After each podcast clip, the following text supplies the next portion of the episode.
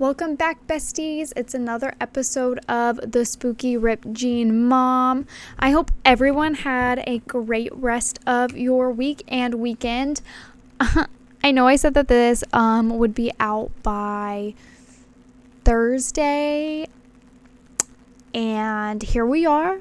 Um, Sunday night, about to post it for Monday.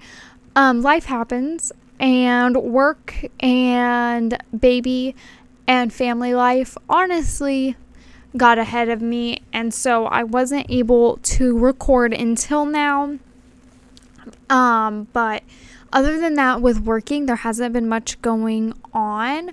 I will say that I started um, posting on my TikTok. I haven't really posted anything about uh, true crime or the podcast. It's really honestly just been outfit of the days, like quick little videos. Um, but my TikTok is at P, uh, P Kennedy with two Y's um, at the end of Kennedy. And then my Instagram is P dot Kennedy with two Y's. And then my Instagram for this podcast, so you can see pictures of the murders, the trials, detectives, just putting faces to names. That is the spooky underscore ripped jean mom on Instagram. Um, and for plugs, that's about it. But don't be afraid to like and review any of these, whether you listen on iTunes or Spotify. It really honestly helps get the podcast out there um, so more people end up listening to it. Um, and like I said, nothing much happened this week. I just work. So I guess since there's really nothing to catch you up on, we're going to jump right in to part two of Colorado Scott Lee Kimball. In this one, we're going to talk about um, like the apprehension, prosecution, stuff like that. But I do want to say if you have children, this podcast is probably not for them. This is my trigger warning for that because I cuss. We talk about some kind of dark things, obviously. Um, and I kind of just like go off the rails. So, if this is a podcast that you have to listen to away from your kids, use me as mommy or daddy alone time. There we go. Perfect. Um, so let's jump right into it. Remember, we're talking about Scott Lee Kimball. So by the end of 2005, Scott and Lori's marriage was over. He was hardly home, didn't show interest in finding Casey anymore, and made Lori feel just really bad about herself. She did believe that he was having an affair with some woman in California because that was where he was traveling to more and more. During the summer of 2005, Scott had called the police alleging domestic violence and leading to Lori's arrest both times. Lori tried explaining that both calls were made up by Scott so he could move another woman into their house. By the fall, he moved out and rented a small house in Lafayette, Colorado. He talked his new girlfriend into buying him a gun because he was a felon, so he could not buy one himself. He told her he'd teach her how to hunt, but as soon as he bought it for him, she never saw the rifle again. Typical. In January of 2006, an optometrist in Lafayette hadn't had a bank statement in a while, and when he went to the bank and found out um, it was because in three weeks, $33,000 had been deposited into his account, and $55,000 was written in checks, but mostly to Scott's Beef Company, which he shared a nearby office with, his mother's insurance agency. Security footage actually saw like this was from the bank, saw Scott making deposits. Police investigated but couldn't do much because Scott had actually left the state. Barb told um, Detective Gary Thatcher that they had seen the optometrist mail on his desk. When they searched Scott's office, they saw how Scott was able to steal the mail as well as practice signatures and fake subpoenas to Lori in the garbage. Scott had also used an altered version of his mother's notary stamp to forge a lien release on a car that he had severely damaged in an accident the month before. At Scott's home, he found a trailer that he had collected a $10,000 insurance payment because he had reported it stolen. Detective Thatcher went to talk to Lori. She called him on speaker um, so Detective Thatcher could actually hear her and what he was saying. And she claimed that she was in the bathroom at their house. Um, and she also lied to Scott about the police being there. Scott asked her to get some work mail, and then he ended the call. Lori told the detective that Scott worked for the FBI and that that was the first time the detective had heard any of that. This led to him believing that Scott was impersonating an agent to sell his scams. Lori also told the detective that Casey's dis- about Casey's disappearance and how she believed that Scott was actually involved. After investigating more, the detective that led that was led to talk to other detectives in Louisville near Boulder, Colorado, uh, to talk about an accident with Justin. I don't know if that made any sense. My thoughts. Um, so Detective Thatcher was sent to Louisville to talk to other atta- detectives about the accident that had occurred with Justin. Um, because in the previous episode, I talked about how um, Scott pushed his own son out of the car while he was going 60 miles per hour and then hit him over the head with the metal grate. Um, and how Justin was like, How could my dad do this to me? So that was that. Um, so in March, Detective Thatcher called the FBI and gave them a heads up about Scott impersonating an FBI agent. And then they actually sent Detective Thatcher to talk to Carl Schlaff, who was sarcastic about the whole thing. But Carl did tell Detective Thatcher about how Jennifer was missing after being seen with Scott, and Detective Thatcher told him about how Casey was missing. And this is when Carl finally put two and two together, and they both realized that Scott might actually be a serial killer. Hmm, would not have guessed that all the people that are around him go missing. Hmm, would never have put that together.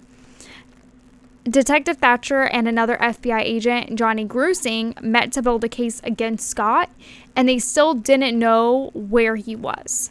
They were prepping an arrest warrant for violating his probation when Brett Kimball told them that Scott, which was his brother, gave him guns, which would have been illegal for Scott to have because, again, he's a felon and his brother getting the guns would not have been an illegal way. And with this, the FBI was able to put out a warrant for his arrest immediately. Lori gave them Scott's new cell phone number, and the FBI traced it to a neighborhood in Riverside, California, where he was living with his new girlfriend. The FBI let the local police know that they'd be serving a warrant. Scott left his, left in his pickup um, March 14th, and it was followed by federal marshals in an unmarked car.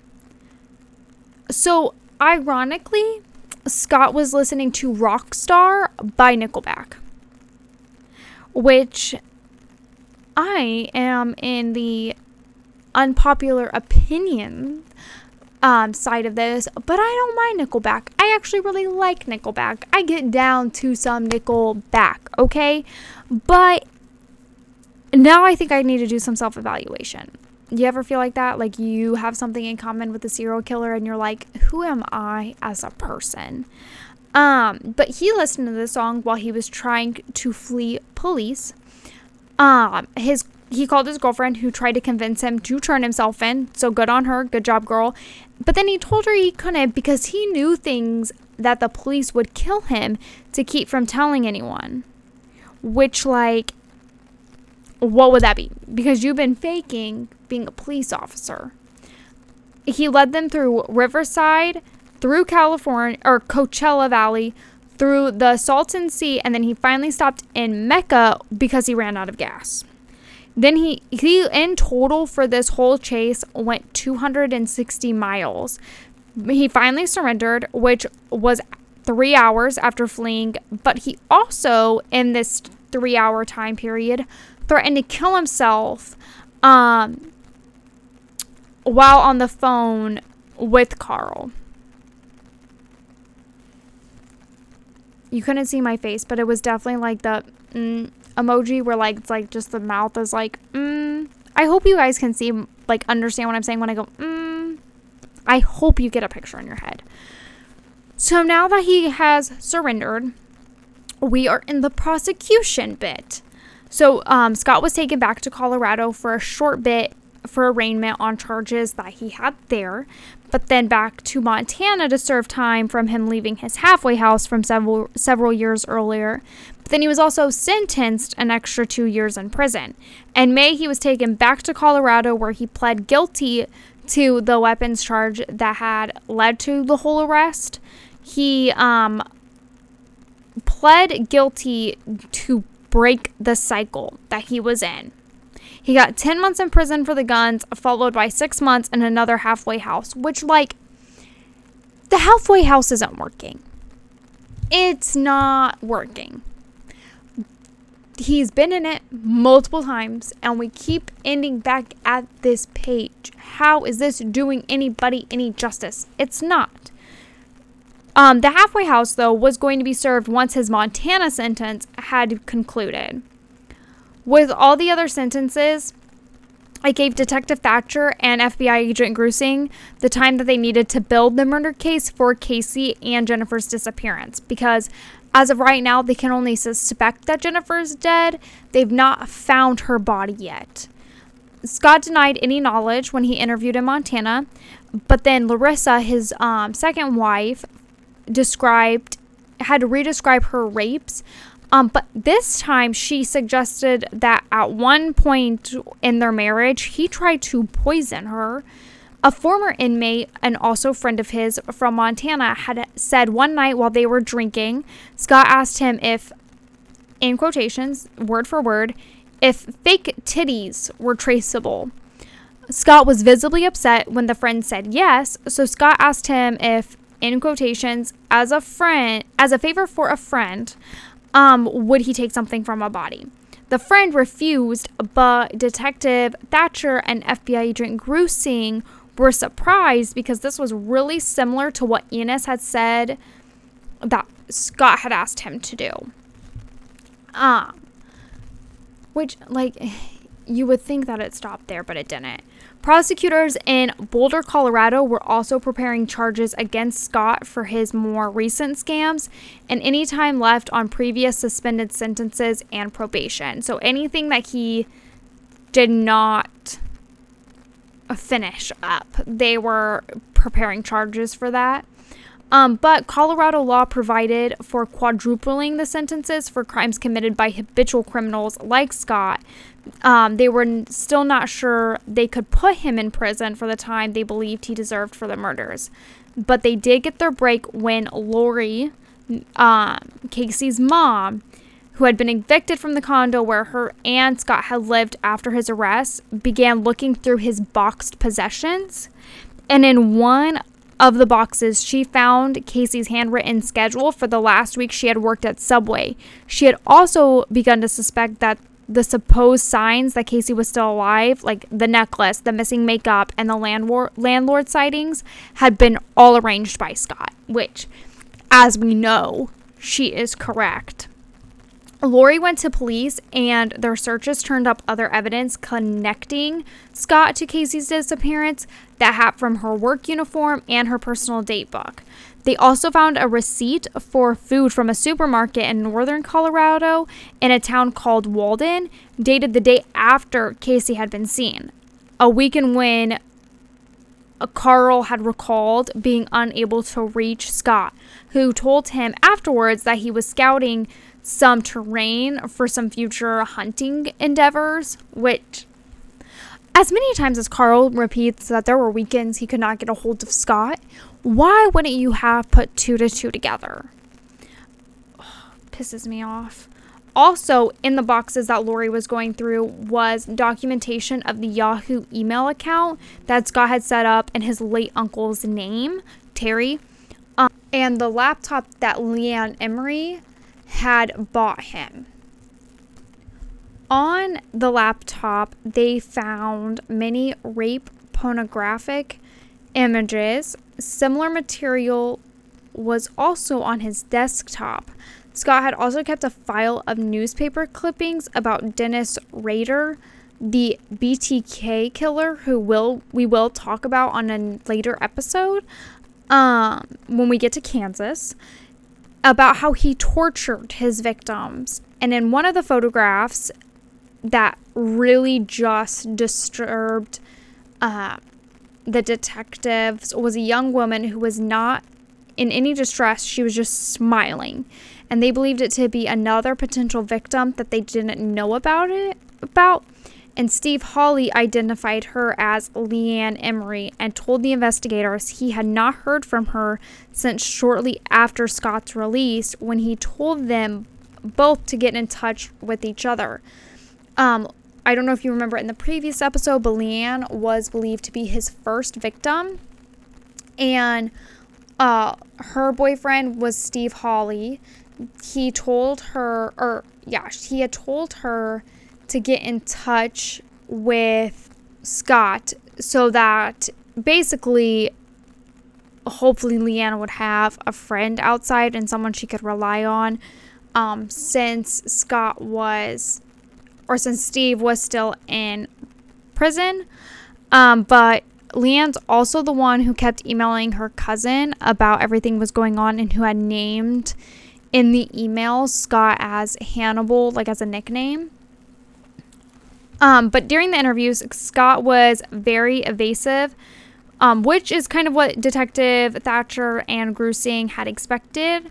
They could not readily let on what they already knew because they didn't want to give away too much information to Scott.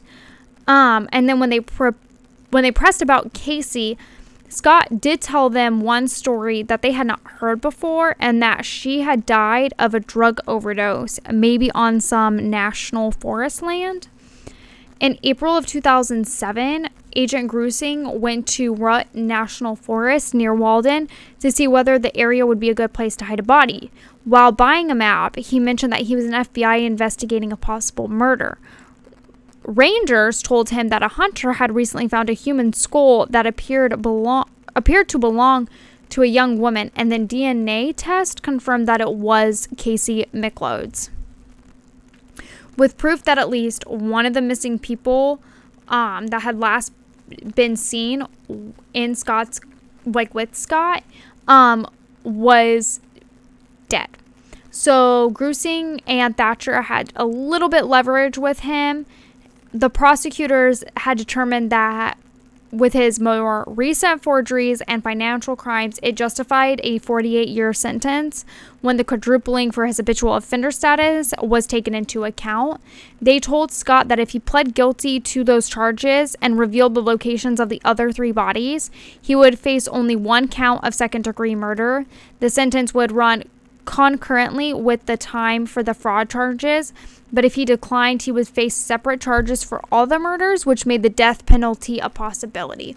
Which, in my opinion, second degree murder and then serving concurrently with his other sentences um, isn't enough. It is not enough for the four lives he took, especially after he told Lori multiple times that her daughter was going to come home. Um, when he knew, in fact, that he killed her. And in some way, that's a new level of fucked up. A whole brand new level of fucked up. Um, Scott smartly accepted the deal.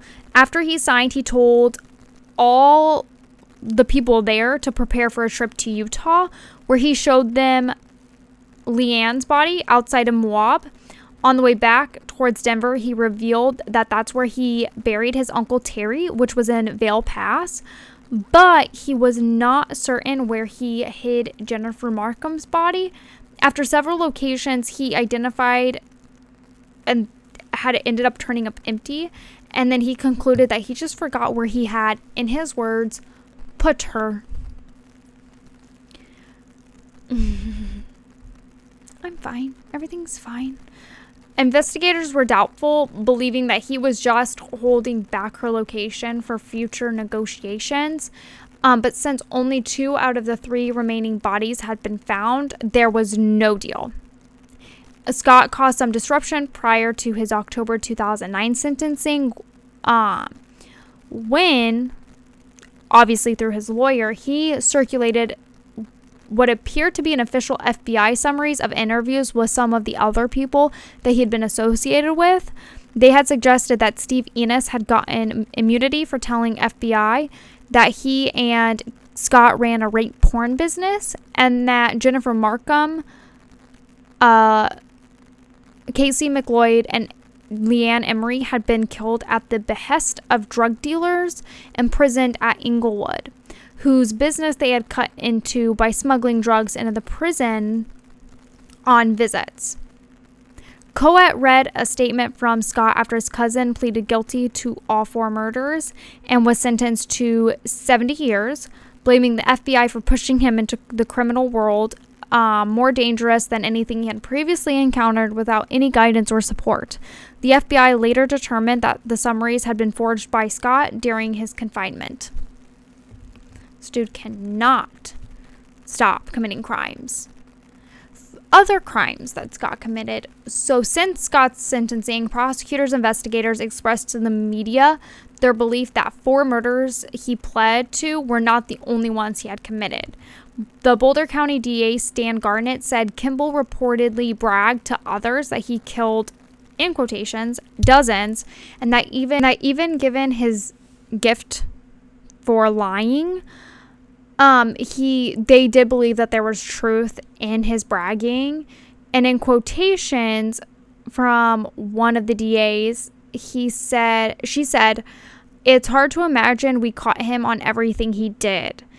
Um, her name was Katharina Booth. They also believed that Scott picked the people he did because they weren't really on basically the community's watch list. They want to be people who were n- noticed when they left or when they went missing. Um, and they were also people that police weren't going to eagerly jump on to investigate for. Um, so, with that being said, Casey McLeod's dad made a really good observation that in the decade and a half that Scott like between Scott's first arrest and his capture, there was a lot of time where he was unaccounted for. Now, Agent Grusing observed that the speed and the ease with how Scott committed the murders, the ones that he's serving time for, he believed that this means Scott has previous experience. So, the FBI also strongly suspects Scott in two other murders. In September of 2010, the Bureau was actually investigating him as a possible suspect in one, the murder and mutilation of Katrina Praul. She was a young woman who lived a troubled life similar to the ones that Scott targeted. Um, she was found in Westminster, and then in October of 2004, while he lived in the area under FBI supervision. Three months later, Scott told a cousin that he had been proposed as a suspect in the West Mesa murders in New Mexico, which were committed during the same period that he was living in the Denver area, but he denied involvement. Five years later, a former cellmate of Scott's at Sterling Correctional Facility in northeastern Colorado told the FBI that Scott and another inmate had solicited him to plan a helicopter escape and murder two people on the outside, in Scott's case, a former business associate. After the inmate's parole in 2017, he continued working with the FBI to get evidence against Scott and the other guy. In September, on the day the escape was supposed to happen, Scott and the other inmate, who was waiting in the prison yard for the expected helicopter, were instead arrested and charged with attempted escape and solici- sol- solicitation. I could not say that word. To commit murder. The latter charge was eventually dropped after the local district attorney was indicted for drug charges, but Scott pleaded guilty to the attempted escape in 2020 and was sentenced to four years to be served concurrently and transferred to the maximum security Colorado penitentiary outside of Cañon City. Once he was there, he was placed on a 20 hour lockdown. Now, we do have updates and like aftermath of Scott being arrested, things that happened afterwards. So, Lori McLeod had her marriage to Scott annulled in 2008. At his sentencing, she said that she felt Casey had forgiven her and she was willing then to forgive her killer. She, though, died in 2019 due to breast cancer. Um, but she accepted that she was going to die because it meant that she was going to be reunited with her daughter, Casey. Lori also believes full and wholeheartedly that her introducing Casey to Scott was the biggest mistake of her life.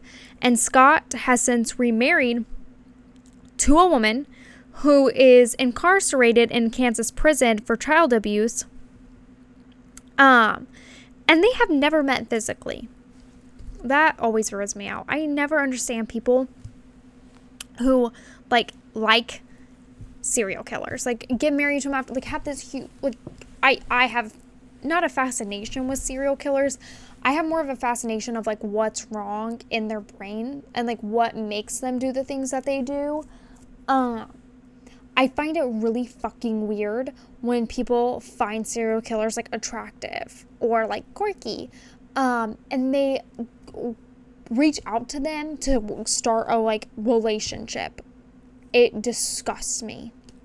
Okay, so do y'all remember Theodore Payton from the first part? Um, he is a person that I full heartedly believe was a nurture over nature, I believe it is. Uh, he's the reason I think part of the reason why Scott is the way he is. Um, Theodore Payton, who was the person who sexually assaulted Scott and his brother when they were kids at his grandma's house, um, he ended up dying in 2017. His body was um, found outside his cabin in Nederland. Um, they believe that the cause was to be heart disease with like other chronic conditions. He served five to seven years um, for sexually abusing Scott and other victims that had come forward, but he escaped being required to register as a sex offender until the late 2000s.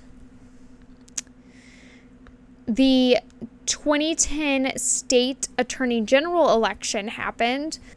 In 2010, the state attorney general election happened. So, a year after Scott's sentencing, FBI agent Garnett became the Democratic nominee for Colorado Attorney General, running against Republican John Suthers.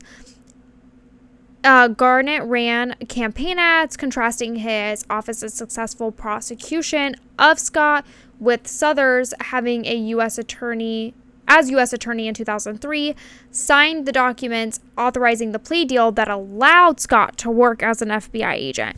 So Garnett took the mistake that John Suthers did and was like, You don't want him again. Trust me, you do not want him for this. He let a killer go free. Um, when as an FBI informant and let him get away with all of this stuff, this could have been prevented if he had not allowed this to happen. Now, Coette Scott's cousin, um, at the time of all of this happening, was writing SLK, which was a fictionalized depiction of Scott. Um, and he said, while criticism towards John Suthers was legitimate, Garnett also should not rule out blaming some of his own prosecutors in Boulder. Coette argued that Justin Kimball's suspicious 2004 head injury um, should have been more investigated. Like Garnett's assistant DA could have tried harder to find a second neurologist to examine him and determine whether his memory had been infected. Um, because in years since, he had continued to recall the incident vividly.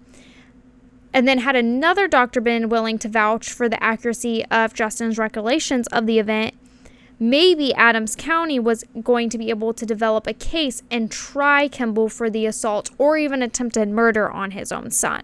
So now his Scott's own cousin, Coette, is saying if your prosecutors had looked into how bad Justin's accident was, it may have been able to prevent even further back. So now Garnett, though, agreed with that um, which his office and Adams County had both decided that it lacks sufficient, sufficient oh my gosh, evidence, um, but it could have turned out differently. Um, but ultimately, it introduced them to Scott and made them take a closer look when later frauds came to light. Suthers' handling of the cases um, was part of a pattern of just poor management when he had been U.S. Attorney in charge of a small office of federal prosecutors in the state. Quet said that there was plenty of blame to go around. Like, it's not just John Suthers' fault, it's also your fault because you didn't have prosecutors. So then an FBI internal investigation happened. Um, so deter- to determine who should be blamed for this, the FBI's Office of Professional Responsibility, or OPR, launched an internal investigation in 2012 at a hearing in Washington, um, D.C. Uh, Carl was harshly criticized for his handling of Scott. The OPR asked why he had not known about the rape and kidnapping charges that Larissa had brought against her ex husband. Um, a about Scott's interest in rape pornography and his taste for prostitutes. Steve Enos also told investigators that he had never he had never asked either Scott or Jennifer to kill a witness against him. Carl said the Bureau's investigations of potential informants did not typically reach into those areas.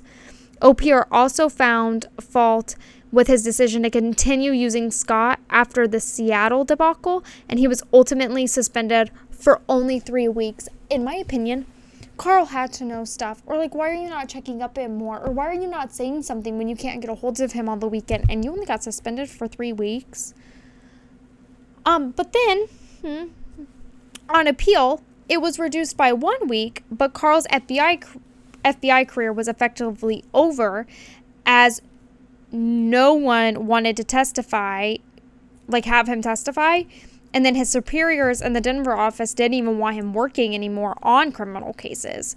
He did leave the Bureau in 2013, and after working in taxidermy and private security, he returned to law enforcement in 2020 with the Fairplay Police. He believes he was scapegoated for Scott, noting that two other agents ran him first, yet they were not disciplined. But you were the one who said you've not been able to get a hold of him on multiple occasions. You were the one who kept having him go on and on and on. So, honestly, at this point, the first two that handled him at first, what did they have to do with it? They weren't even mentioned in the story. Not in the story, I should say. They weren't mentioned in any of the stories I read or articles. Like their names weren't mentioned about this happening because they had nothing to do with it. Um, Scott's value as an informant was limited, even in the one case where his information did result in a conviction. Um, Arnold Flowers, the Alaska inmate who Scott had claimed was planning to have a witness, a prosecutor, and a judge killed, turned out to have only said that if the witness decided not to take the stand, everything will be fine. So Scott just made shit up to get out of shit that he did. The jury hearing the case convicted him only of the jury that heard the case convicted him of only witness tampering um, for that remark, finding it too ambiguous to support an attempted murder charge, which, yes, very accurate. In 2016, Arnold Flowers was returned to prison after being convicted of wire fraud, um, where he remains there as of 2021. So now we're going to talk about Scott being in prison. So, in early 2011, Scott reportedly wrote a lengthy handwritten letter to his family describing in immense detail than he had previously the deaths of all four of his victims. Um, his accounts were slightly different from those that he had preven- previously given, um, but the FBI did also receive a copy, so the family did turn that over. Scott took responsibility for Leanne's death, which he had previously attributed to someone else, saying that he had shot her twice um, when she tried to escape. While he had early earlier simply claimed to have merely made it possible for someone else to kill Jennifer in another Utah canyon um, and had been present at her death, now he said he had prepared a fatal heroin hot shot for her. Kimball also again um, attributed Kaysi McLeod's death to drugs, saying she had taken a combination of alcohol, meth, and oxycodone, and then overdosed in his presence near where her body was found. He repeated his earlier confession to killing Terry Kimball. That was all found in this letter that the FBI got. Coet, his cousin, um, discussed the content of the letter to the media. Um, He was encouraged by the letters, noting that although his cousin might not be telling the whole truth, he had admitted to a greater role in the killings than previously. And in Coet's words, he said, he so desperately needs mental health. Coet believed Scott had some sort of religious awakening and was now seeking redemption, which I don't think there's there's no religious awakening in this man. It's all a front. I totally 100% believe that. In a 2021 interview with the Atavist, Scott offered two more different explanations for Jennifer, for, well, for the Jennifer, the Leanne, and the Casey killings. At first, he said that the three women were all blackmailing him or that they were threatening to expose his criminal schemes to the FBI, which was the fraud and all that stuff. Later, he claimed the murders were done for a biker gang. His uncle was a child molester, which is why he said he killed him. None of those claims, though, could be corroborated by anybody. The same year, it was reported that Scott had been moved out of the Colorado prison system. The State Department of Corrections confirmed that he was transferred out of state, but not did not say where he was going. Scott's name no longer returns any results when searched in the department's websites. A search of the Federal Bureau of Prisons website found that he had been moved to the United States Penitentiary, um, Coleman in Central Florida. No reason, though, was given for the move. So that is Scott. You can find more about him on the CBS News series 48 Hours. Um, the episode is Hannibal Unmasked, which was originally aired April of 2010. The NBC News series Dateline um, aired another telling the story on September 21st, 2018, with updates since the CBS version.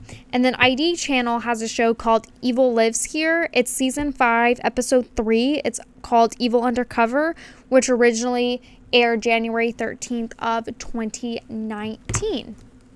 So now that we're done with Colorado with Scott Lee Kimball. Um, we're next week talking, or this upcoming week, whenever I get the chance to finish my research and record it, um, we're talking about Connecticut with William Devin Howell.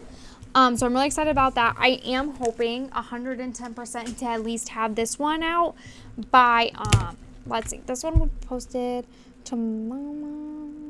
I'm hopefully going to get it posted by Wednesday afternoon. Wednesday night because I work Monday until like the evening and then I work early mo- Tuesday morning and I get off a little bit later like I get off at 5. So I'm hoping and I have Wednesday off. So I'm hoping that I can get it done in that time. Um but I'm really excited for that one. I actually have never heard of William Devin Howell. Um but he popped up as one of Connecticut's most notorious killers. So I'm excited to learn about him um, and get the best information out to you guys. But honestly, that is all I have for today. Um, I hope that you have a wonderful rest of your week. I can't wait to talk to you guys on Wednesday. Um, and just, you know, be kind to people and love each other. All right, you guys, have a wonderful day. Bye.